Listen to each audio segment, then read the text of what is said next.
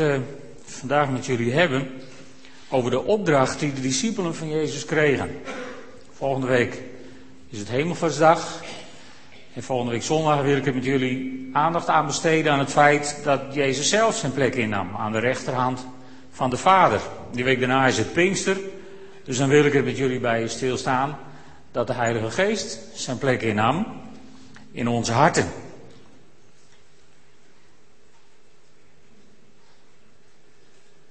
En uh, vandaag wil ik met jullie ons afvragen of wij inderdaad onze plek innemen, zoals de Heer Jezus dat van ons gevraagd heeft. En ik wil een aantal schriftlezingen vandaag met jullie doen. En ik wil met jullie beginnen in Matthäus 28. Matthäus 28. En dan gaan we lezen vanaf vers 16.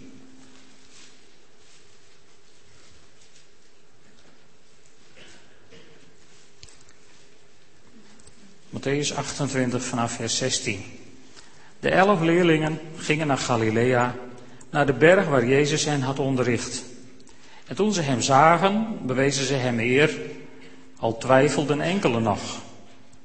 Jezus kwam op hen toe en zei, mij is alle macht gegeven in de hemel en op aarde. Ga dus op weg en maak alle volken tot mijn leerlingen, door hen te dopen in de naam van de Vader en de Zoon en de Heilige Geest en hun te leren dat ze zich moeten houden aan alles wat ik jullie opgedragen heb. En houd dit voor ogen. Ik ben met jullie alle dagen tot aan de volleinding van deze wereld. En dan wil ik met jullie naar Marcus 16.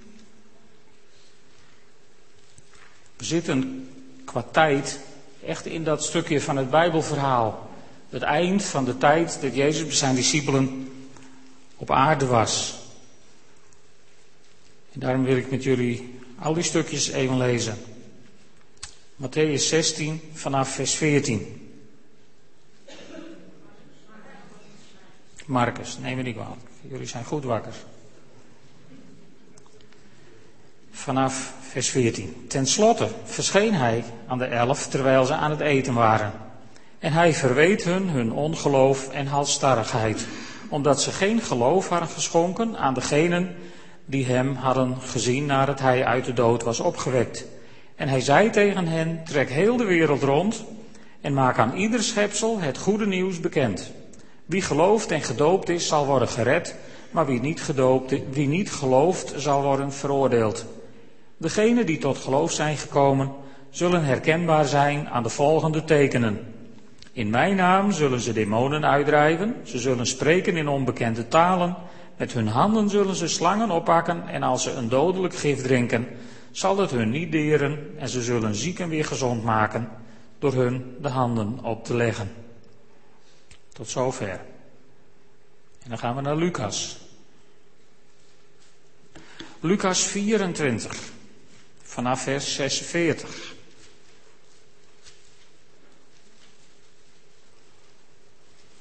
Lucas 24 vanaf vers 46. Hij zei tegen hen, er staat geschreven dat de Messias zal lijden en sterven, maar dat hij op de derde dag zal opstaan uit de dood.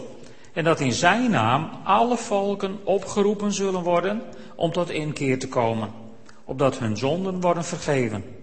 Jullie zullen hiervan getuigenis afleggen, te beginnen in Jeruzalem.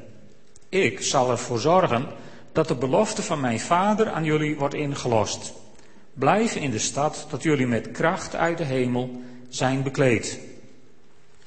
En dan hebben we nog één in Johannes 21.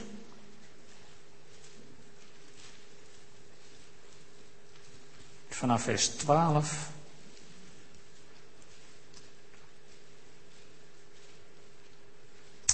Jezus zei tegen hen: Kom, eet iets.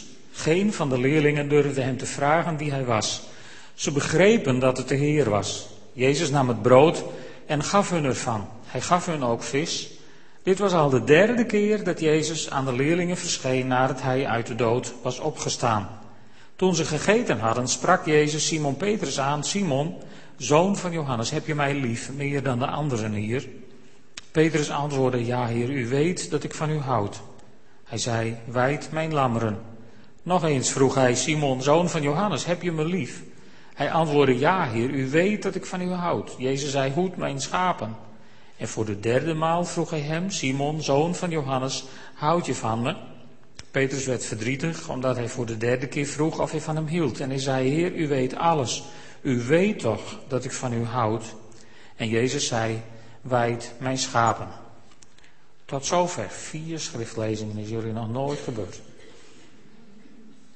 En in die schriftlezingen komen een aantal dingen naar voren die de Heer Jezus aan zijn discipelen aanreikt, eigenlijk voor de tijd dat Hij niet meer bij ons is, maar dat de Heilige Geest aan ons is gegeven als de plaatsvervanger. En het eerste wat je opvalt in een aantal Bijbelgedeeltes is, is twijfel en ongeloof. In Marcus verwijt hij het hun, maar, maar in, in, in, uh, in Lucas hebben we gelezen dat ze Jezus eigenlijk niet durfden te vragen, maar, maar aannamen dat hij de Heer was. En, en wat opvalt in die stukjes is dus dat, dat toen Jezus fysiek op aarde wandelde met zijn discipelen, ja, toen was het natuurlijk heel simpel. Ik bedoel, toen kon je, ja, toen kon je Jezus gewoon zien en je kon door hem aangeraakt worden en, en, en, en je kon hem een hand geven en, en hij was lijfelijk aanwezig. En dan is het leven met Jezus niet zo ingewikkeld, zou je zeggen. Maar na zijn opstanding is het al iets minder geworden.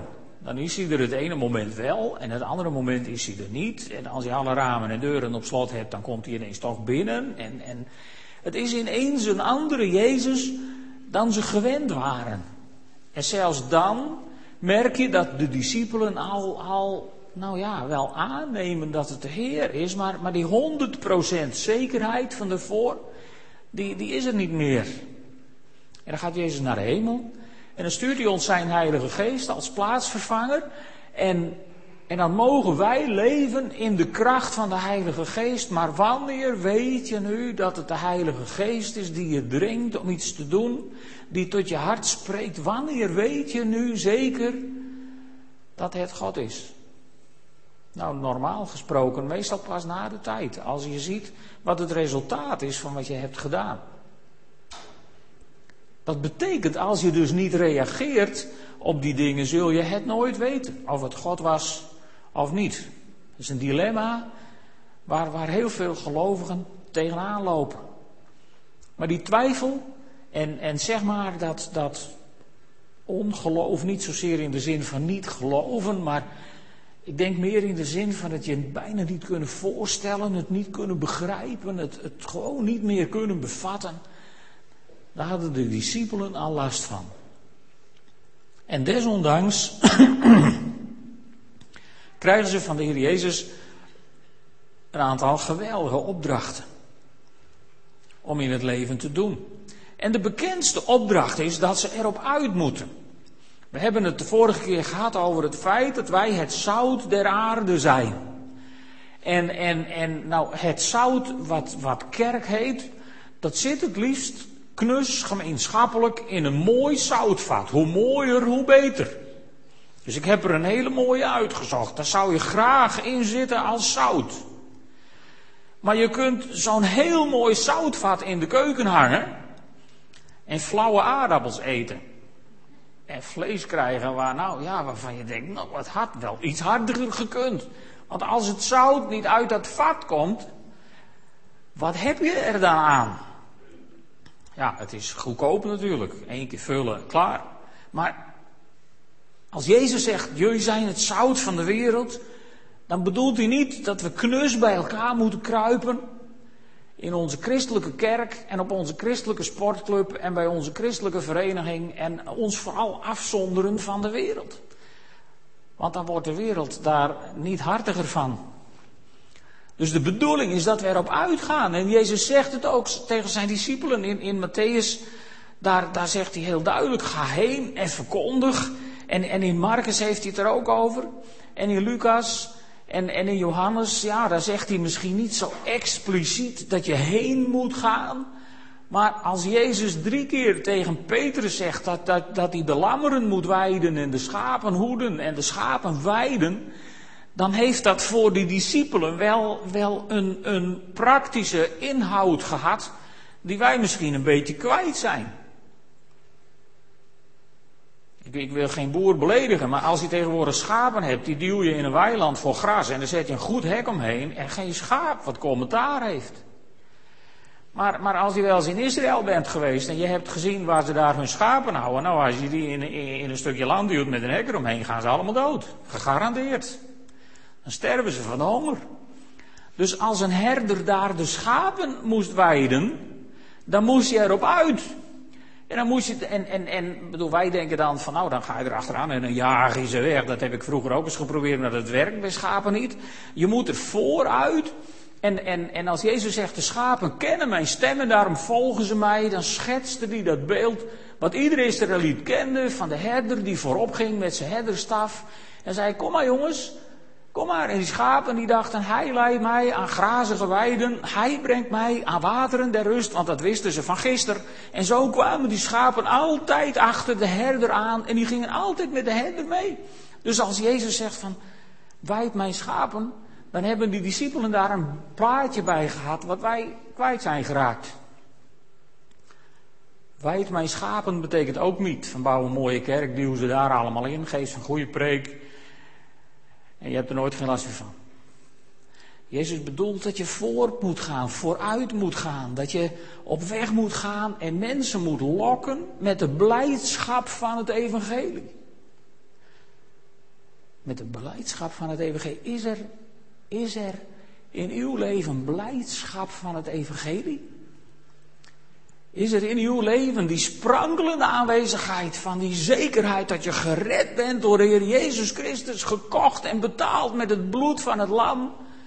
Dat je behouden bent voor alle eeuwigheid en dat je de Heilige Geest hebt ontvangen die een bron van kracht is in je leven. Is dat sprankelend aanwezig, zichtbaar voor de mensen om je heen? Dan is het niet zo moeilijk om als herder vooruit te gaan en tegen de mensen zeggen, joh, als je een grazige weide nodig hebt, kom maar met mij mee. En zoek je wateren der rust in deze dolgedraaide wereld, in jouw uitgebrande situatie. Kom maar met mij mee. Ik weet een plek waar je rust kunt vinden en waar je tot op adem kunt komen aan de voeten van de Heer Jezus. Ik weet een plek voor je. Kom maar met mij mee. Wijd mijn schapen. Wat een opdracht. En die was niet alleen exclusief voor Petrus. Die was niet exclusief voor, voor, voor geestelijk leiderschap. Jezus zei dat gewoon tegen al zijn leerlingen. En als hij zegt, ga heen en verkondig, maak volken tot mijn discipelen, dan zet Jezus daar een principe in werking, een principe van vermenigvuldiging. Niet een principe van instandhouding. Het was niet de bedoeling dat die twaalf of die elf toen nog discipelen erop uit zouden gaan tot ze dood zouden neervallen en, en, en dan was het klaar. Nee, Jezus zei, je moet, je moet geen volgelingen van jou kweken, geen mensen die van je afhankelijk zijn. Ik wil dat je discipelen maakt. Ik wil dat je opvolgers maakt van jezelf. Nieuwe mensen die de wereld ingaan en zeggen, nou kom maar met mij mee. Ik weet een plek aan de voeten van de Heer Jezus. Ben je ziek? Kom maar met mij mee. Dan gaan wij samen naar de goede herder. Heb je een probleem? Kom maar met mij mee. Dan gaan we samen naar de goede herder. Ligt jouw huwelijk aan gruzelementen? Kom maar met mij mee. Ik weet een plek van herstel en van genezing. Ben je verslaafd aan, aan whatever? Kom maar met mij mee. Ik weet een plek waar je tot vrijheid kunt komen. Kom maar met mij mee. Ga heen, verkondig, maak discipelen. Erop uit. Een opdracht die de discipelen maar al te waar hebben gemaakt. Want een paar honderd jaar later was er in elke hoek van de toenmalige wereld, zeg maar, die, die, die we kenden, was het evangelie verkondigd. In India, in Spanje, in Frankrijk. Nou, dat was vanuit Jeruzalem, zonder vliegtuigen en stofwolken. was dat een hele prestatie, te voet. Er gebeurde nogal iets, want de discipelen gingen er op uit. En wat deden ze als ze erop uitgingen? Nou, in Matthäus 28, daar zegt Jezus dat ze moeten verkondigen. En in, in Marcus, daar zegt hij volgens mij dat ze bekend moeten maken. Het moet verteld worden. Het evangelie van Jezus Christus moet verteld worden. Dus hoe je het ook wendt of keert, lieve vrienden, in, in, in Johannes staat het niet in het laatste stukje, maar daar staat het al veel eerder in Johannes 15. Ook jullie moeten mijn getuigen zijn. Mijn getuigen. Jullie en ik, wij moeten zijn getuigen zijn. Daarvoor zijn wij op deze wereld. Het enige doel waarvoor we hier zijn, is om getuigen te zijn van Jezus Christus. Wij zijn allemaal Jehovah getuigen, hoe we het ook wenden of keren. Want we horen allemaal te vertellen over de machtige daden Gods in ons leven. Wij zijn getuigen. We hebben allemaal van de Heer Jezus de bediening van het woord ontvangen. Je hebt allemaal leren praten. En er is in dit land nergens een spreekverbod om over het evangelie te praten. Nog steeds niet. Dus we hebben allemaal de bediening van het woord om mensen te vertellen van onze avonturen met de Heer Jezus. Ja, dan moet je wel avonturen beleven natuurlijk met de Heer Jezus. Ja, maar dat ligt niet aan hem. Hij wil wel. De vraag is of wij nog wel willen in deze tijd. Want, want je opgedragen plek innemen, zoals ik deze, deze boodschap heb genoemd, dat, dat is iets wat je tegenwoordig steeds minder, minder ziet. De kerk is op een gegeven moment in de val getrapt dat we dat zijn gaan uitbesteden aan de priesters. En die vonden de grote boze buitenwereld zo eng dat ze zich op een gegeven moment terugtrokken in hun kloosters. Waar ze overigens goed bier brouwden. Maar de kerk trok zich steeds meer terug uit de wereld. En als je in prachtige oude kathedralen komt, dan zie je een prachtige kerk met een, een, een, een, een geweldig, met goud bekleed gedeelte bijna. Het mooiste van het mooiste. Daar zat de geestelijkheid en dan staat er een groot hek in de meeste kerken. En daarachter is een heel kaal stuk en dat was voor het gepeupel. Maar dat was niet wat Jezus bedoelde toen hij zei: Hoed mijn schapen. Want de goede herder, die sliep bij de schapen bijna, hè? Die, die woonde er bijna. Ik heb een oude schoolvriend en die, die doet ook iets met schapen. En, en in de lammertijd, dan gebeurt het wel dat hij de hele nacht in het hok is bij de schapen. Ik weet niet hoe Klaas dat doet, maar volgens mij zijn dat voor mensen met schapen hele inspannende tijden. Want je moet er, je moet er zijn. De zorg moet gegeven worden. En zo is het ook met dat praten. Wij hebben de bediening van het woord om mensen te vertellen van wat wij beleven met de Heer Jezus. En dat kan alleen maar als je wat beleeft met de Heer Jezus. En als je niks beleeft met God. Vergis je je. Er zijn geen kinderen van God die niks beleven met God.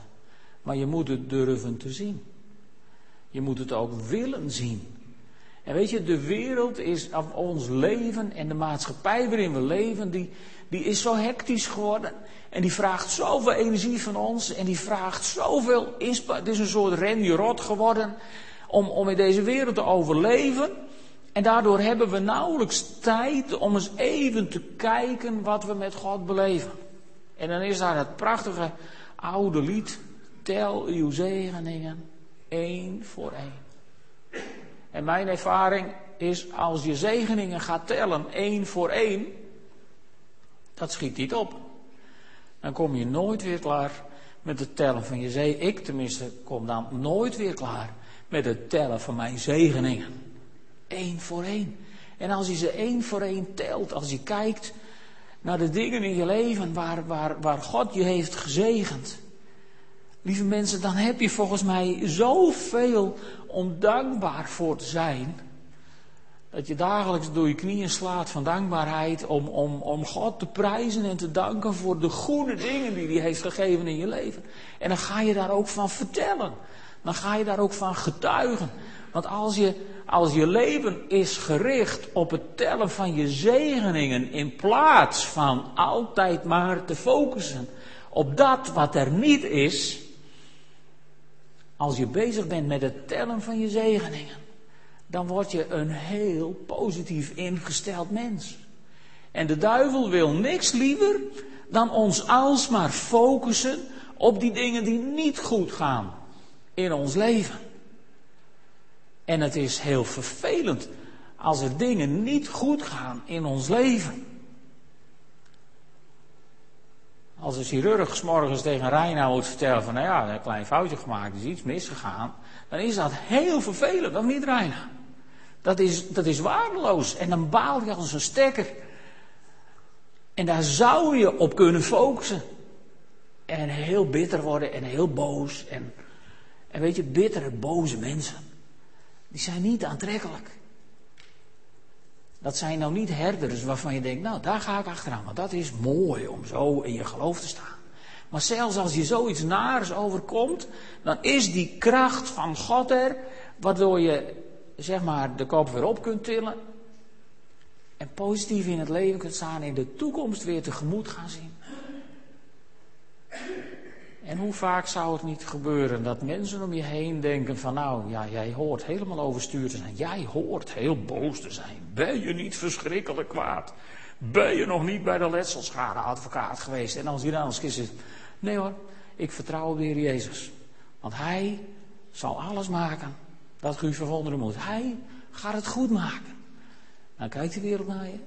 En dan denkt de wereld misschien, die deugt voor geen meter. Daar hebben ze gelijk in. Want wij, wij deugen niet uit onszelf.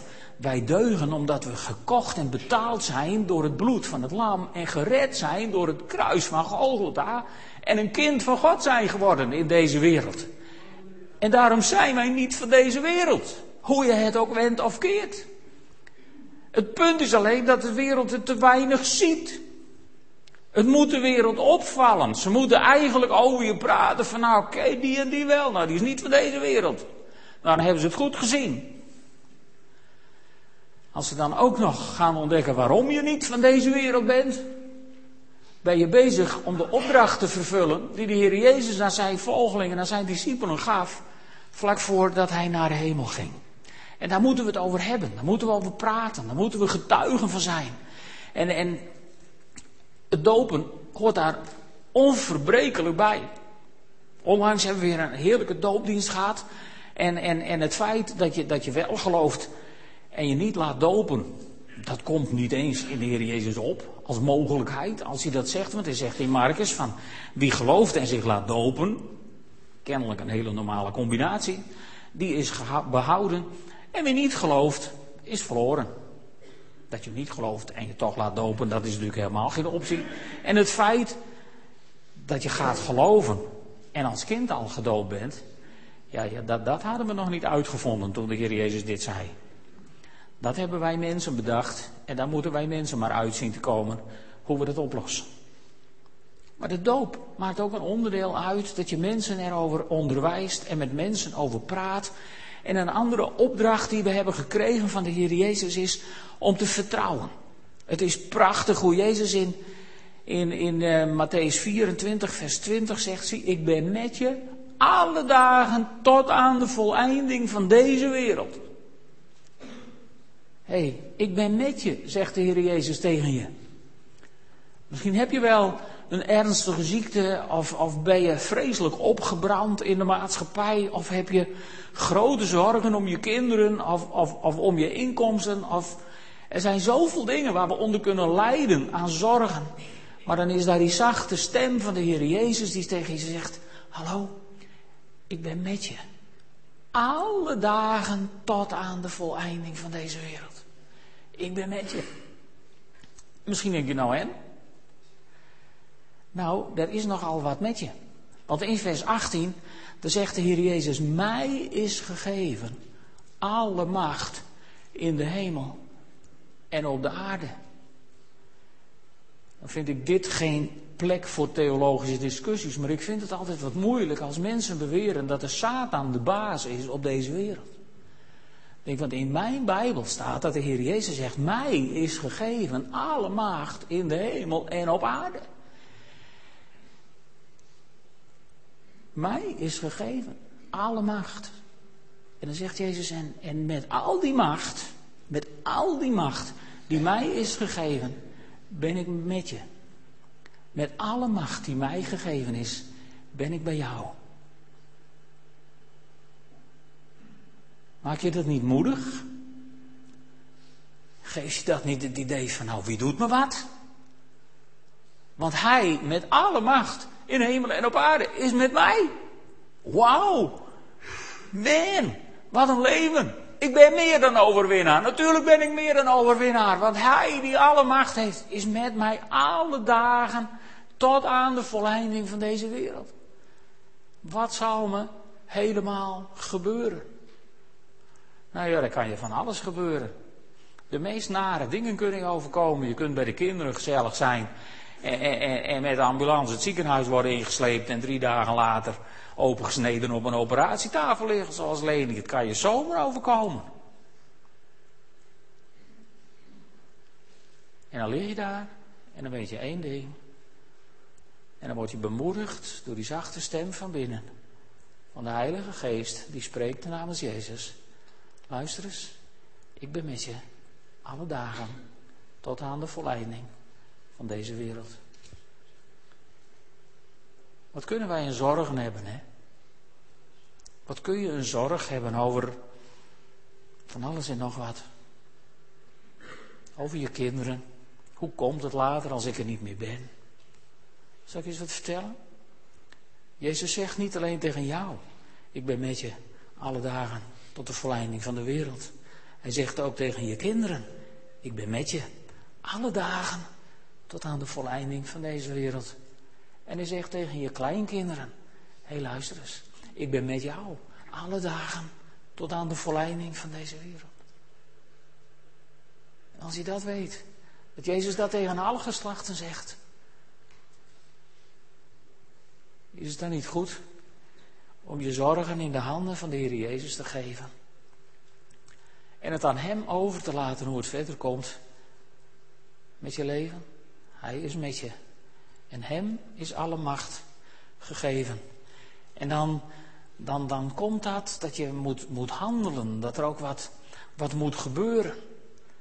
In Matthäus, Marcus 16, daar, daar geeft Jezus een aantal opdrachten die je weliswaar in de andere evangeliën niet tegenkomt. In vers 17 daar zegt hij, degenen die tot geloof zijn gekomen zullen herkenbaar zijn aan de volgende tekenen. In mijn naam zullen ze demonen uitdrijven, ze zullen spreken in onbekende talen en met hun handen zullen ze slangen oppakken en als ze een dodelijk gif drinken zal het hun niet deren en ze zullen zieken weer gezond maken door hun de handen op te leggen. Wat hebben we daarvan overgehouden? Waar zijn we gebleven als moedige christenen, als helden in de strijd? De meerderheid van de christenen die slaat gillend op de vlucht als ze iets demonisch tegenkomen. Lieve vrienden, dat is het verkeerde draaiboek. Want in het draaiboek van God staat dat de demonen gillend op de vlucht horen te slaan als ze een kind van God tegenkomen. Zo hoort het. En zo was het in de tijd van Jezus. En dat was wat Jezus bedoelde toen hij dit zei tegen zijn discipelen. En je hoeft mij niet te oefenen met slangen. Ik zou ook niet met vergif beginnen te drinken om eens te testen. Dat lijkt me niet handig. Maar, maar bijvoorbeeld het spreken in tongen.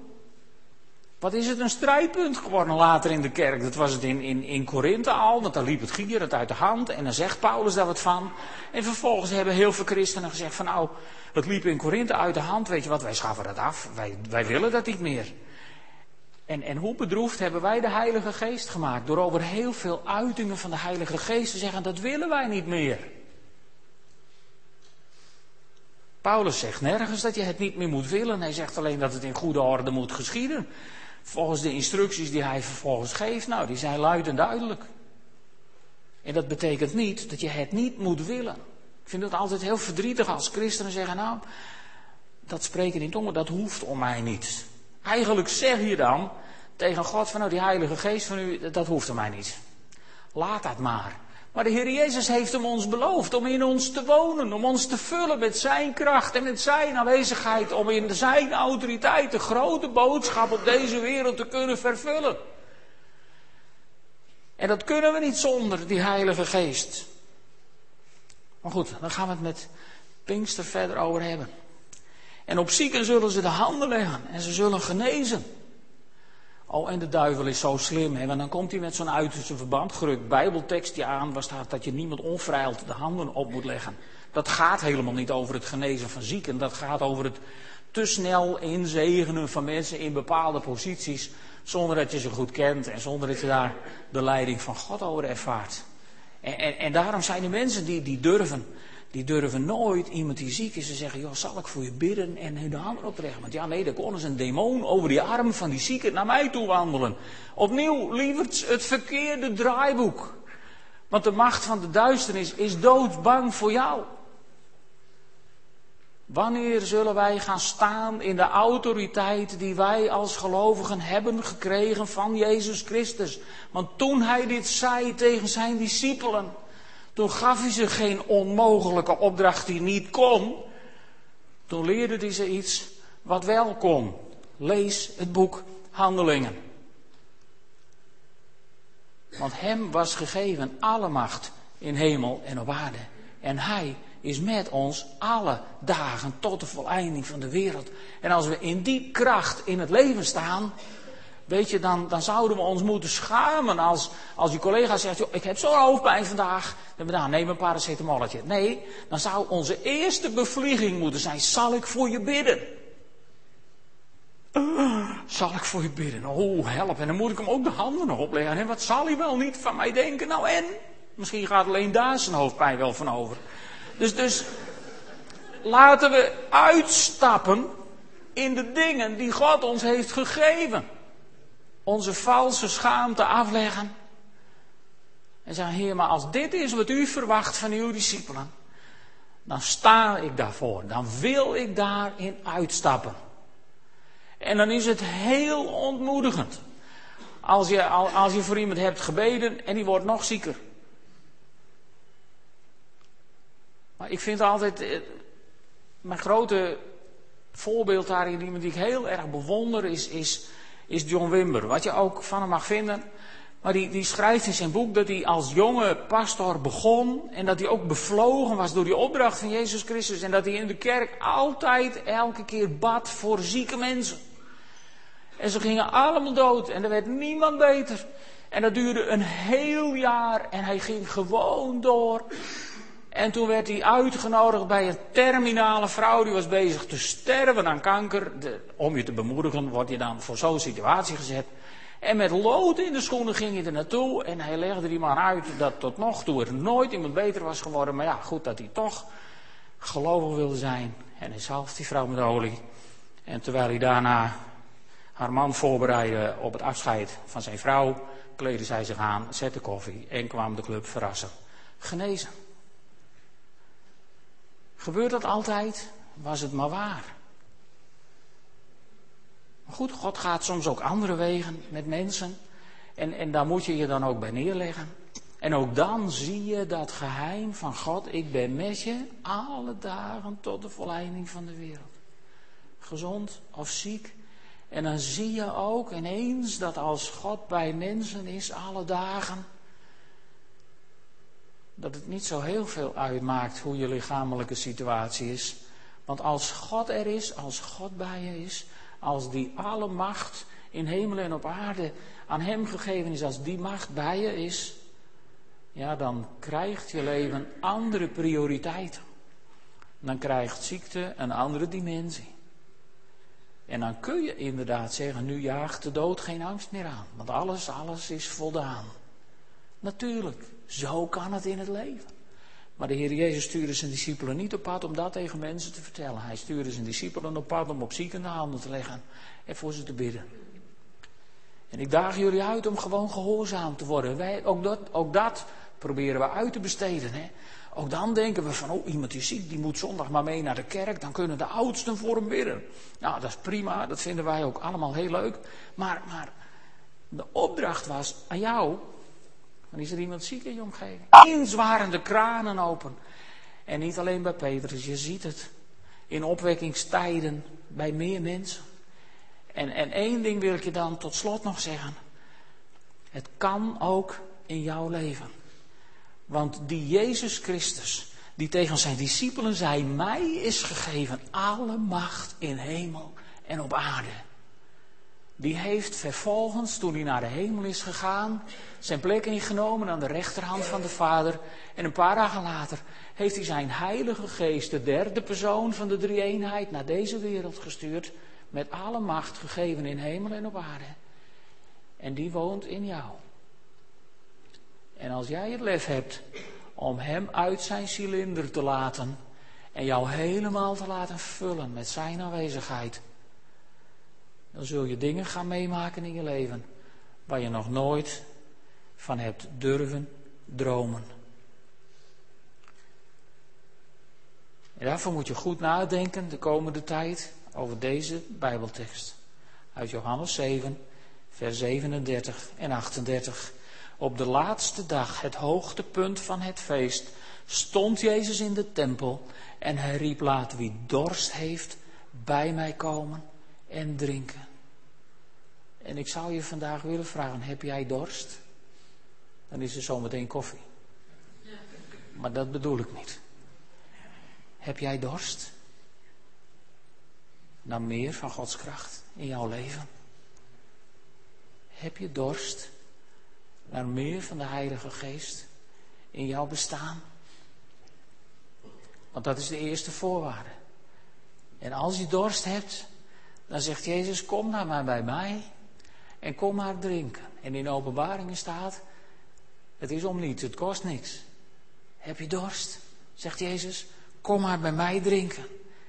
En het resultaat zal zijn dat rivieren van levend water uit jouw hart zullen stromen. Zou je dat willen? Dat rivieren van levend water uit jouw hart zouden stromen?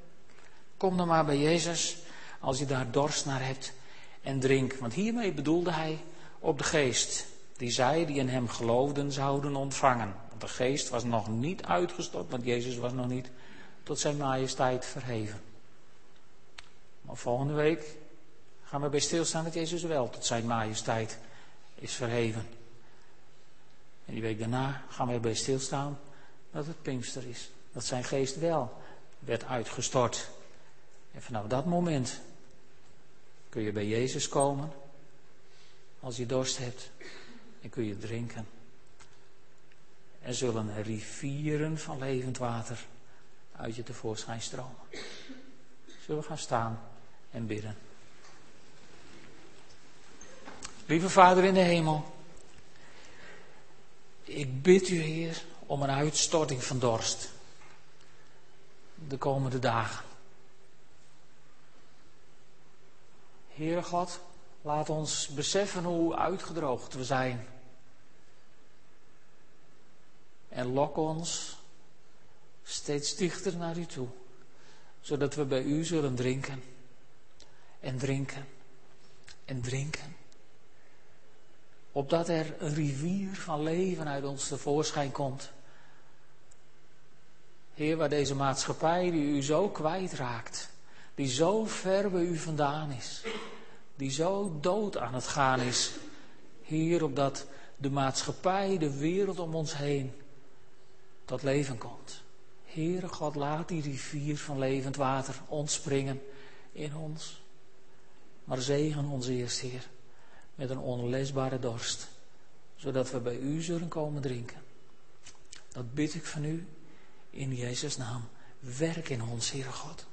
En richt ons op, zodat we als ware discipelen van U onze plek zullen innemen, zoals U ons die hebt opgedragen. Dat bid ik van U in die wonderbare naam van onze Heer en Heiland, Jezus Christus. Amen.